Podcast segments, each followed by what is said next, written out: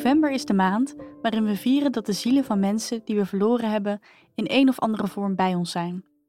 De planten trekken zich terug in de donkere aarde en ook wij komen tot rust en inkeer. Neptunus en Pluto verenigen hun magie om ons te inspireren. In de op ene laatste maand van het jaar is het goed om nog eenmaal te onderzoeken wie je echte vrienden zijn en wat voor jou de kern van vriendschap is. Met wie voel jij echt verbonden?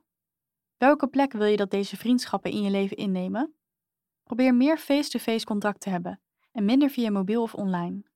Het is belangrijk dat je elkaar in de ogen kijkt om vanuit een pure emotie tegen elkaar te zeggen wat je te zeggen hebt. Het kan soms spannend zijn, want als vissen neig je soms een beetje naar het uit de weg gaan van intense gevoelens. Je kunt ook tot een prachtige versmelting komen op zielsniveau. Zelfs met iemand die nog niet zo lang geleden een vijand was. Het is Pluto's manier om jou een cadeau te geven.